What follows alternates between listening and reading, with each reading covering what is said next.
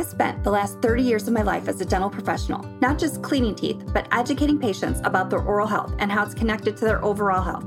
It wasn't until I got divorced and started working with a mobile dental company traveling to schools that I saw with my own eyes how bad the cavity situation actually is amongst our children. And it's heartbreaking to me, especially knowing dental disease is 100% preventable with proper daily home care. I've made it my mission to bring awareness to how we can change our mindset about our mouths and establish healthy habits that will keep our kids engaged and empower families to take the chore out of daily brushing and create fun memories and cavity free kids. My name is Sheree Wertz, and this is Healthy Mouth Movement 411. Join me and be part of the solution. Together, we can battle plaque and make a difference. Welcome back. Today's episode, we are going to interview Asha Laray.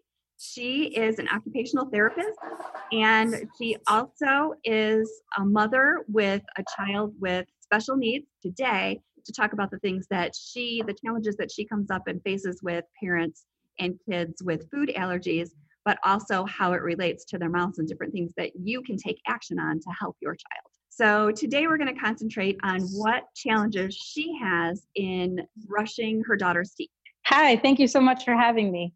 So, the one challenge that was the first challenge we faced way back in the day when my daughter was young was finding a toothpaste that was suitable just to make sure that it didn't have any allergens in it.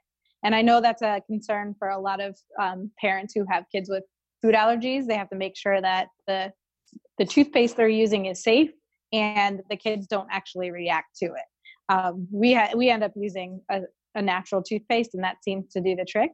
But at first, when my daughter started brushing, it was really hard to get her to actually brush her own teeth. And I used, I actually used like a like a prize system to get her to be more independent with it. Um, and when she was young, she actually had so many cavities when she was about two or three. We realized that because of all the medicines she was on when she was young, um, from being in the hospital and having respiratory issues and the, the allergies, um, she had so many cavities that we needed to get them fixed, even if they were baby teeth, because they, they were significant. And so, actually, when she was four, she actually went and had surgery. Surgery. They put her under, or you know, used anesthesia to be able to fix the cavity she had. And then it started a whole other, a whole other phase of making sure that she was brushing and using the um, the maintenance gel that they gave her that she had to put on as well on top of just regular toothbrushing. So it was quite tricky but definitely like positive reinforcements helped a lot in like having her earn a prize so that she could get pumped up to take care of her own teeth. So what um, were really prizes? helped what were the prizes that you gave? prizes? Oh uh we used stickers for a while, but then that kind of got boring for her. So then we went to a little, she was obsessed with bubbles when she was little. So I got, um, you know, like a 24 pack of bubbles at Target and I would give her a little, a little thing of bubbles she could use, um, you know, That's like if every five, I think it was every five stickers she could get a, bubble. a bubble so pack. The so. special toothpaste that they gave you after that, did it have fluoride in it? Um, no, it didn't have any allergens in it. Luckily, it was just like uh, some kind of enamel gel. I'm not sure what it was, but you don't remember the name of it. So is she allergic to fluoride? Do you know like fluoride specifically or no? No, she's not. Um, we, we were advised to always have the fluoride toothpaste. And I think after having to go uh, get her teeth fixed, I think that was actually, um, as she's grown, it's still a motivation for her to not have to go through that again so she brushes religiously now but when she was young it was you know it was pretty tough to get her to buy into it. So that was going to be the next question. You just answered it so that that's ah. awesome. Uh, but that's what that's what i'm hoping is that by getting moms on like you we can get parents before they get to their that stage to start taking care of their kids when they're younger. And sometimes especially when you're on medications and certain foods it changes the ph of your mouth and so, if you can control the uh, pH yeah. and watch the pH, that will help prevent cavities as well because an acidic environment is what leads to getting cavities. So, that's a lot of things that people don't know about is not only brushing and flossing and toothpaste, because some kids like that have sensory issues can't handle the toothpaste. And that's what we talked to Angie about on the last episode. Um, and my daughter mm-hmm. um, did not like toothpaste. I bought 12 toothpastes before I realized that I just needed to brush your teeth without toothpaste. And I remember thinking I was a failure, not only as a mom, but a dental hygienist, but I didn't think about that sooner. And I kept trying to get her to use toothpaste. And she was like, I definitely agree, and that's really great information about the pH because I I didn't know that when I you know until I really met you. so, and it's an important factor of oral health and overall health. So that's great. Yeah, so even now as she gets older, you can get pH strips and just test it and make it like a fun experiment of what where's your pH? Is it if it's at a seven or above, then you're good. And if it's a 6.5 or below, you're more susceptible to getting cavities. So so yeah, so basically I, I I'm kind of wearing two hats. I'm a mom of a kid with food allergies and I'm also an occupational therapist.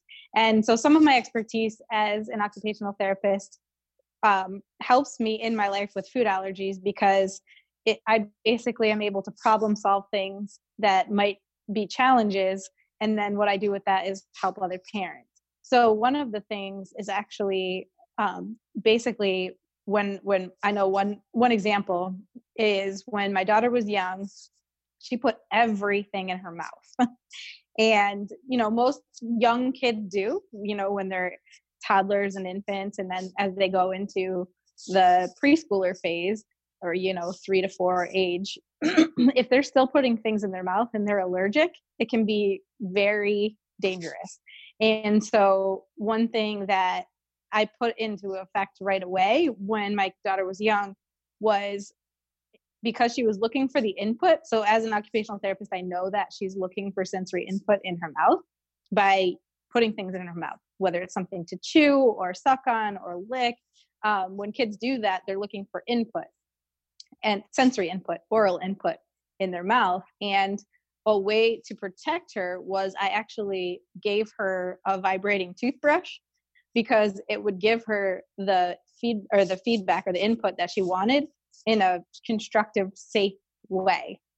And that was one trick that I used, and it, it really helped. And I've passed that on to many, many families of the families that I work with um, in school or the kids that I work with in school because a lot of them are looking for input orally, and that's one thing that we um, we advocate for is to have parents and um, people give them the input they're looking for in a constructive, safe way.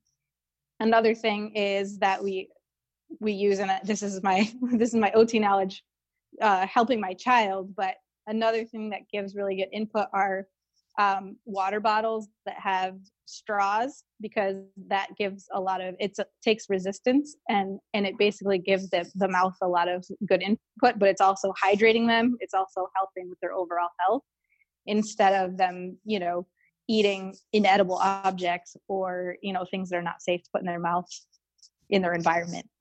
That's awesome. I did not know that. Now do you have some parents that say that um, their kids cannot handle the vibrating toothbrush because I know there I've had some issues with some parents whose kids couldn't handle it. The vibration, the noise. A lot of times kids can be sensitive to just the any kind of touch, especially on their face or around their mouth. So um, a, sensi- a desensitization program can help with that. And basically that's, you know, if if the the dentist or the doctor has asked to have the child use an electric toothbrush you could even start with vibrating input on their hand and their arms and then eventually get to their cheeks and around their mouth and then introduce it into their mouth to you know work with the the oral hygiene part. But if they're very sensitive it's it's easier for them to accept the input when it's on other parts of their body to get used to it and then it kind of calms their nerves about having something so close or you know in their mouth.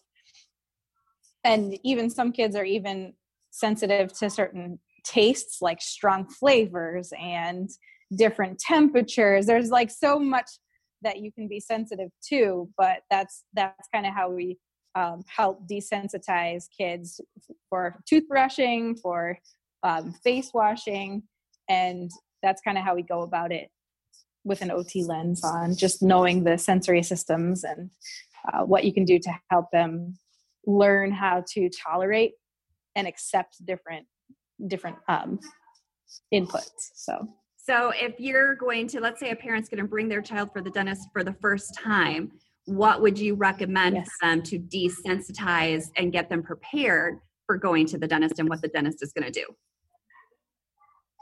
Right. Yeah, I think um, you know usually the first dentist appoint uh, dentist visits are usually when the kids are toddlers, correct? Um, I'm trying to Around get that time. sooner, so that way you can prepare them. But sooner, yes, okay. people are not bringing them until they're two or yeah. three. But from my viewpoint, you should bring uh-huh. them as soon as they get their first tooth.